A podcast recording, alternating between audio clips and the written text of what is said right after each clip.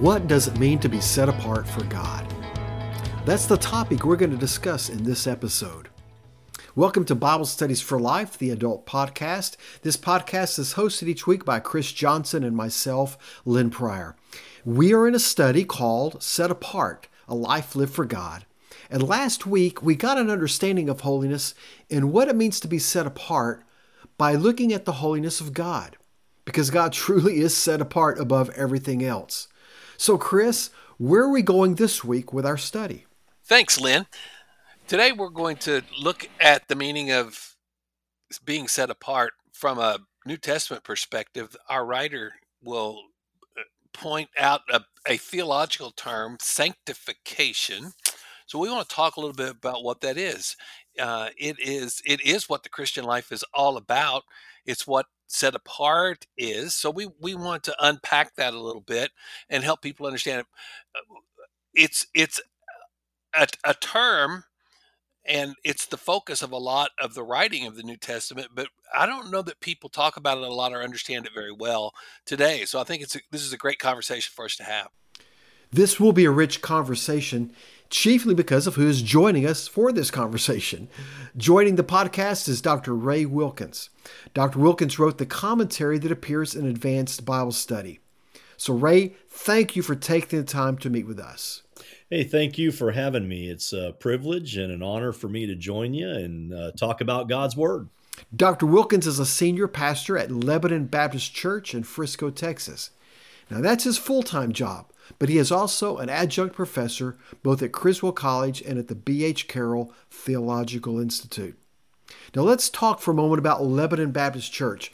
Ray, you've been at that church for about 20 plus years. So February was uh, 22 years to be exact. So I hit my 22 year mark, and and interestingly, my wife and I, we just got back two days ago from Israel, and that was our 20th anniversary gift from the church.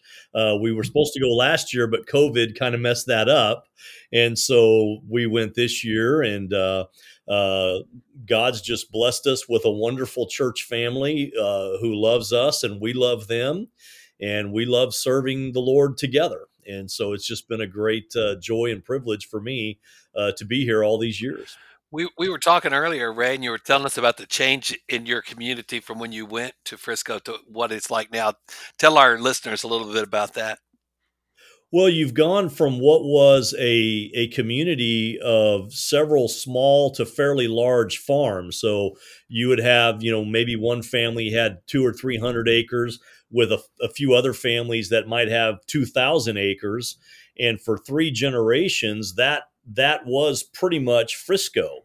Um, kind of an interesting side note: the first epi- the first year of the TV show Dallas was filmed in Frisco. Uh, but uh, uh, then came this incredible growth, and you had professionals moving in. Uh, IT professionals, corporate headquarters were relocating to the Plano, Frisco area, and this began to change the dynamic of the city uh, from you know kind of southern, rural, uh, Bible Belt people to people that were moving from in from Ohio and New York and California and all over and then also people that were moving here from other parts of the world. And so literally within a 10-year period you saw the city change from a rural town to an uh, an upper income uh, uh, upper class, uh, up, upper middle class uh, suburban city, and it just happened almost overnight. Wow!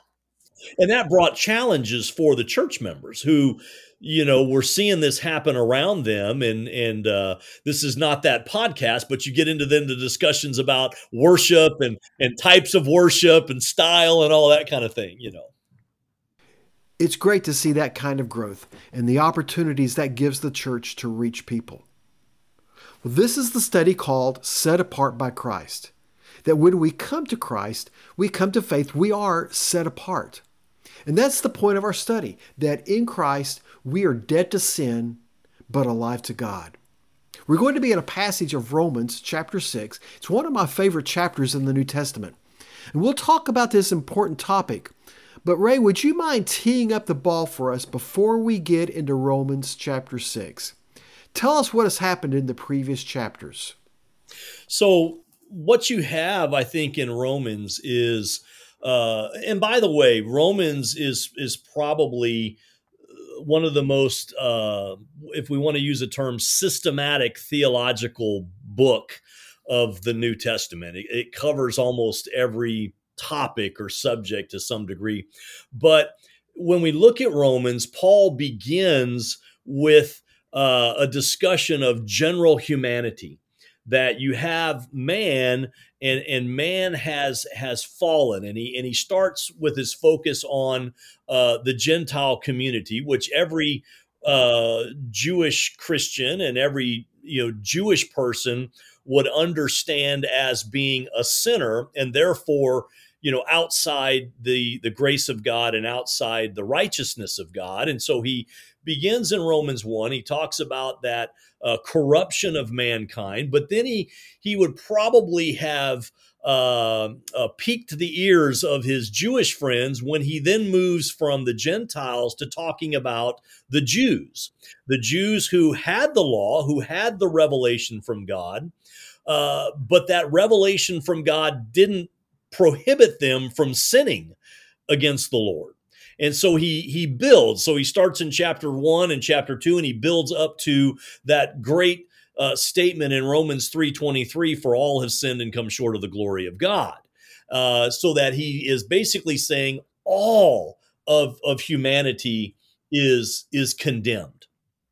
And then moving into chapter four, he uh, talks about the the story of Abraham a little bit there, and and because that's where you know he knows that some of his Jewish audience is going to focus on their their connection to Abraham, but for Paul, he now understands that Abraham and the righteousness uh, of Abraham was always through uh, through faith. Abraham wasn't justified by anything that was intrinsic to him. He was simply justified by the faith uh, of his response to the call of God upon uh, his life. And then he moves into uh, uh chapter five, uh, talking about how now through Christ we have peace.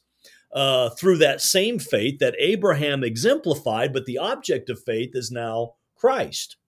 And then we get to chapter six, and I believe what happens there is Paul is anticipating a response uh, from some of his audience, which is, "Hey, if if if we're saved by faith and faith alone, and it's by God's grace, then then that means then we can just keep on doing whatever we want to do."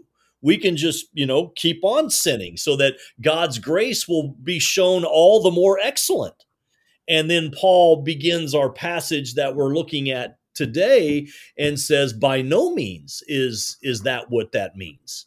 Uh, that to be saved means that now we are we are liberated from the condemnation, the bondage of sin, to live the life that God always intended us to to live in the first place. So I've always been under the impression that that this argument of well, since grace is so good and since uh, we need grace, we should send more to get more grace. Uh, was more than theolo- theore- theoretical. There were people who were making that argument. Oh, I, I think that was their.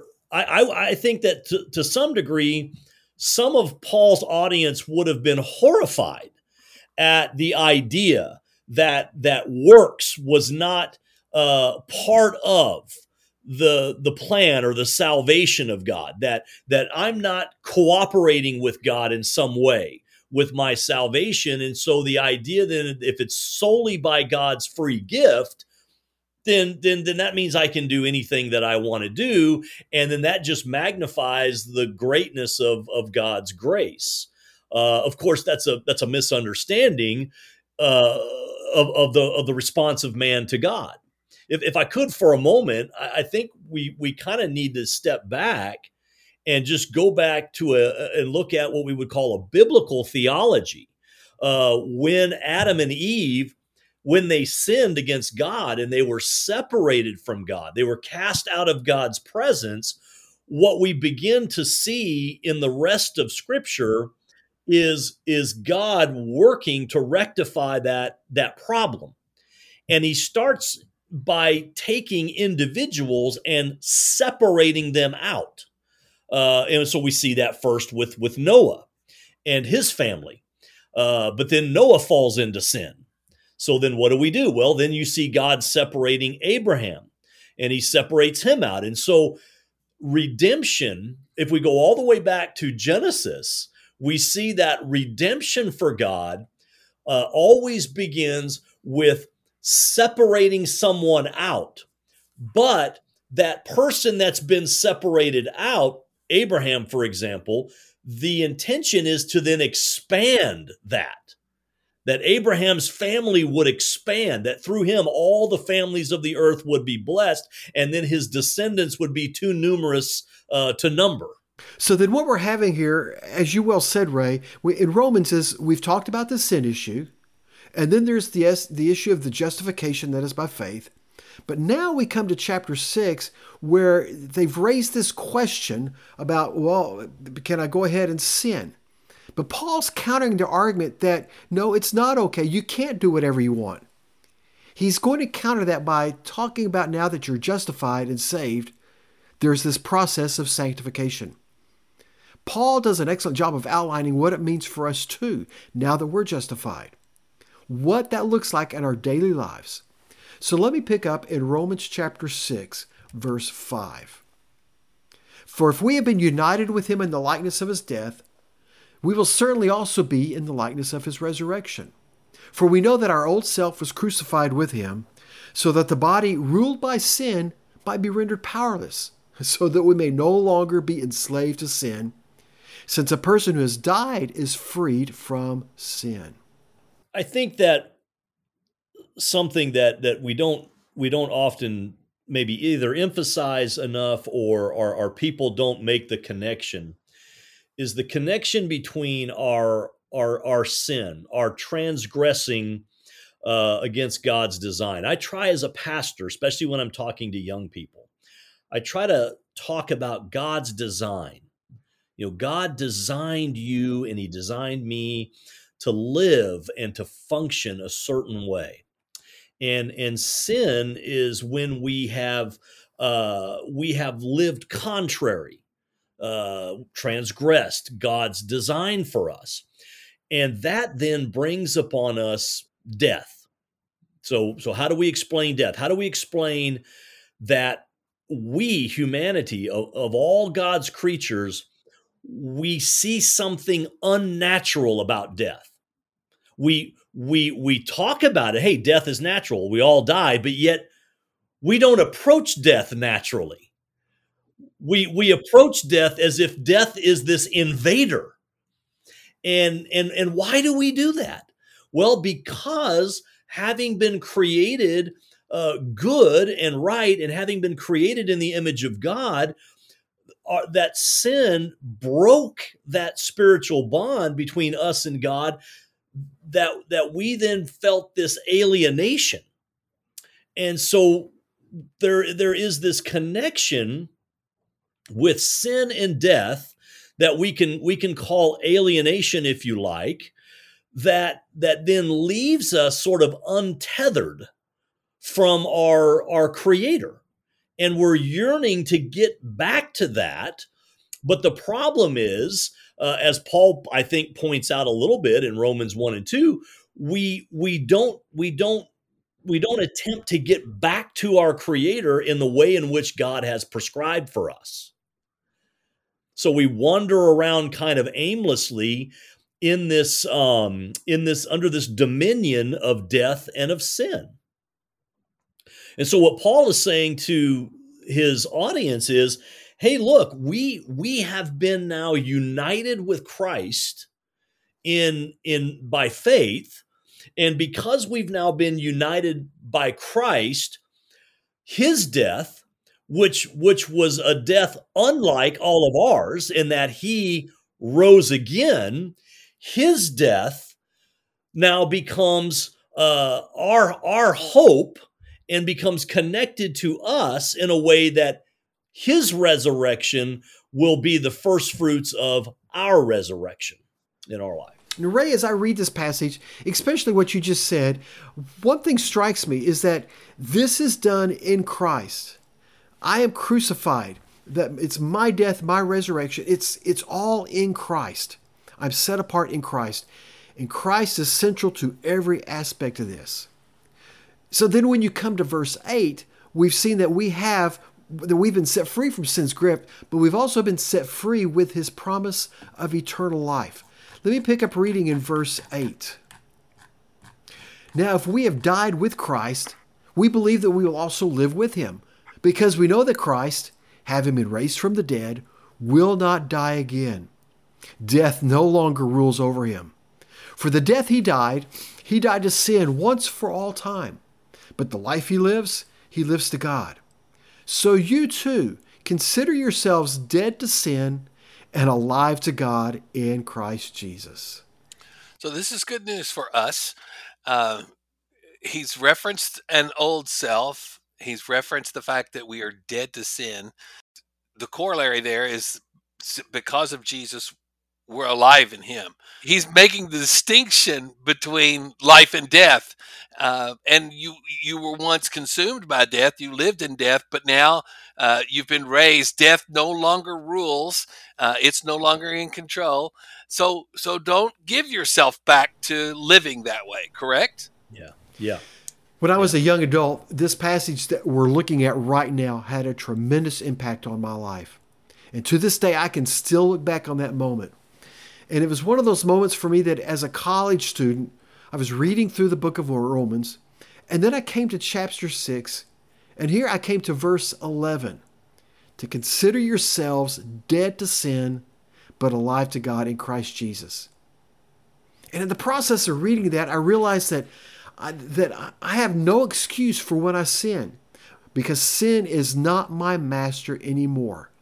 Now, if I sin, it's because I choose to sin but I can choose to be in charge of all, or I can let Christ rule as Lord of my life. That was a tremendous uh, revelation for me to see that. And but Paul is used here as an accounting term in verse 11, where he says to consider yourselves dead to sin. I mean, an accounting, a tax accountant, they're going to look at the numbers they're given. They don't add to the numbers, they don't take away from them. They just have to deal with the numbers you're given. And that's what Paul's doing here with this accounting tip. He says, oh, here's the facts. Here this is you are dead to sin.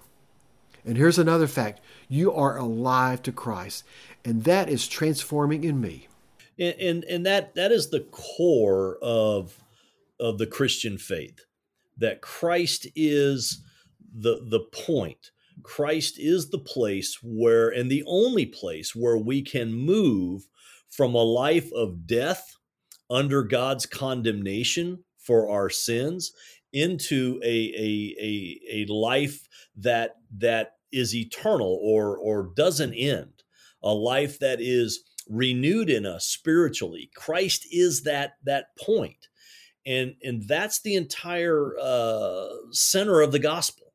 If you if you take that away then there is no gospel there is no no good news and and and i often tell people who don't like to hear sermons on you know sin and judgment and condemnation i'll say to them well you can't understand the good news if you don't first know the bad news and the bad news is we we stand under the the condemnation and judgment of God. That's why Jesus said, "I have come. Uh, I haven't come to condemn the world. The, the world's already condemned." I've come to give you life. In other words, if I didn't come, you would stand condemned and you would have no hope. So, so now I've come, uh, kind of going back to just a moment where what I shared with you a minute ago, where my wife and I just got back from from Israel. So we went to the Western uh, Wall, the Wailing Wall, and uh, you know I went there and I thought, you know, what is what what what should I as a Christian do here at this wall? You know, I'm looking at the the, the Orthodox Jews, and I'm looking at them uh, rocking back and forth and praying and and praying for God's uh, Messiah to come, and and for God's mercy. And so I just stood there and my prayer was simply this. It was that that both the Jew and the Arab, both groups that are there on that Temple Mount, that they would come to see the light of Christ. That they would come to see that only in Jesus Christ is their life. And that outside of him, there is hopelessness and there, there is death. And I think that when we look at you know what Paul is saying and these this imagery of death. If we move back up and he talks a little bit about in verse uh, uh, four up there that sets this up, he talks about our baptism. Well, being being taken under the water, what does that symbolize? Water coming over us and covering us symbolizes death. And then coming out of that symbolizes new life. Well, then what should our response be at having come out of death into life? It should be obedience. It should be joy and a desire to do what God wants us to do. And that's where we go back to sin doesn't reign over us anymore. It doesn't reign over us anymore because we know we no longer stand judged. Uh, we no longer stand condemned. And now, out of a, a loving gratitude for God, I want to do what God wants me to do. So let's pick up right here in verse 12. Here's that thought that we are dead to sin and we're alive to God. And now, therefore, what Paul's telling us is this is how we are to live. He said in verse 12, Therefore, do not let sin reign in your mortal body so that you obey its desires. And do not offer any parts of it to sin as weapons of unrighteousness. But as, as those who are alive from the dead, offer yourselves to God and all the parts of yourselves to God as weapons for righteousness. For sin will not rule over you because you are not under the law, but under grace. So there's that circular dynamic at play where he, he leads with, okay, so if we've got grace, should we sin more to get more?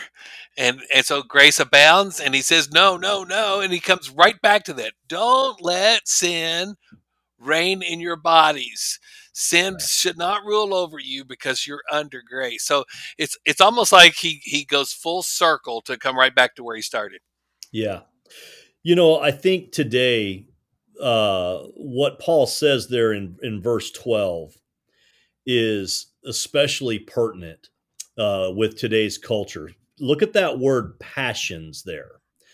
Um, so I, I, I was teaching uh, last semester an intro to philosophy course. And at the end, the last few weeks, we were talking about ethics, dis- discussing the different uh, ethical forms. Uh, as Christians, we would fall under some kind, some form of what we would call divine command ethics. God commands it, we obey it. Uh, you have all these ethical theories. Well, one of the ethical theories is called emotivism.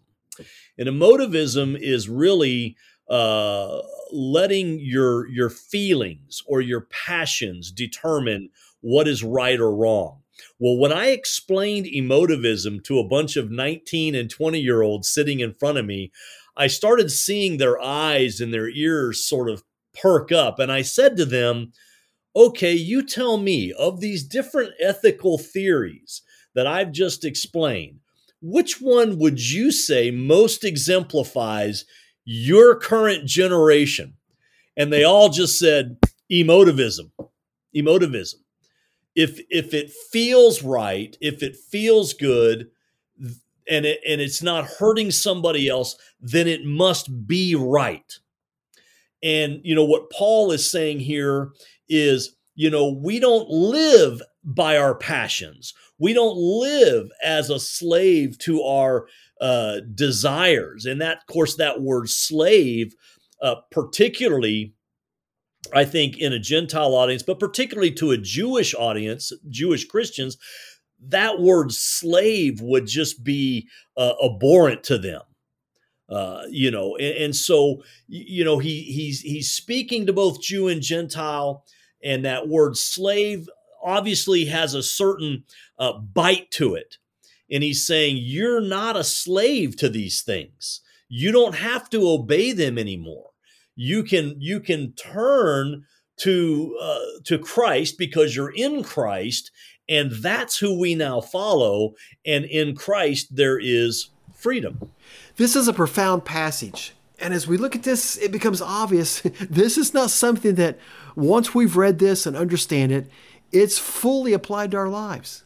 I mean, this passage shows me that this sanctification, this growing in Christ, it's a journey. It is a lifelong journey. There's areas in my life where I their sin is no longer an issue for me. It's a done deal. It's in the past. God, Christ has grown me in that area. But I can look at other areas of my life where I still struggle with sin. And I know I need to let this area of my life become an instrument, not for unrighteousness, but I still need to give it to Christ that it become an instrument of righteousness. That's all part of this growth process, and it's all done in and through Christ as we lean on Him. We are grateful for you guys listening to us today, uh, have this conversation. Uh, as as you get with your group, and as you think about some of the implications of this for your life, uh, I want to encourage you to allow the Holy Spirit to speak to your hearts, to maybe reveal things to you uh, that uh, where you have let uh, sin reign, where you, even though you've been set free, you're still living as slaves to sin. And let's ask God's Spirit to reveal these things to us, to convict us. And uh, re- we need this reminder that we're under God's grace. We don't have to live that way anymore. Don't let sin rule over your lives. Uh, there will be people in your groups who are struggling with some issues in their life. So we've talked about some deep kind of theological conversation. Uh, topics today, but it gets real practical. Uh, just like Ray, you were talking about explaining uh, emotive emotism how did you say it? Emotivism? Emotivism. I mean i mean when you were talking about that i'm thinking that's today. That's our culture. That's yeah. And it's not just 18 and 19 and 20 year olds. Yeah. Yeah. No it's not. Yeah it, it is a it is a culture today that lives by feelings and unfortunately that is also creeping into the church. And i think what what happens and why this passage here in these last verses 12 through 14 is so important is you know when a christian like like you said lynn there there there are sins that that i've put away and they're not a problem for me. But there are other things that you know we you know I, we still struggle with and that's different for each for each person and what can happen is when we as christians find ourselves continuing to struggle with something we can feel that that condemnation, that judgment, that whispering of Satan in our ear that, hey, see, you know, you're not good enough, you're not, you're not obedient enough. And and and and that can spiritually depress us to the point where we become almost ineffective in our Christian life. And so I will take people back to this and I'll say, look, you're not under uh, the dominion of sin you're not under law. You're under grace. God has forgiven you. So confess your sins, receive God's forgiveness, and move on. Move on in your life, seeking to walk uh, within the boundaries that God has set for us. Well said. Ray, thank you for being a part of our conversation today on this podcast. Thank you. Thank you for inviting me. It's been wonderful. It's all it's almost been a little too short. and Chris, as always, it's good to be part of a conversation with you too. And we want all of you in your respective groups, whether you're leading a group or you're sitting in a group, we hope that you have a fruitful conversation as you consider what it means to be set apart in Christ. Have a great study.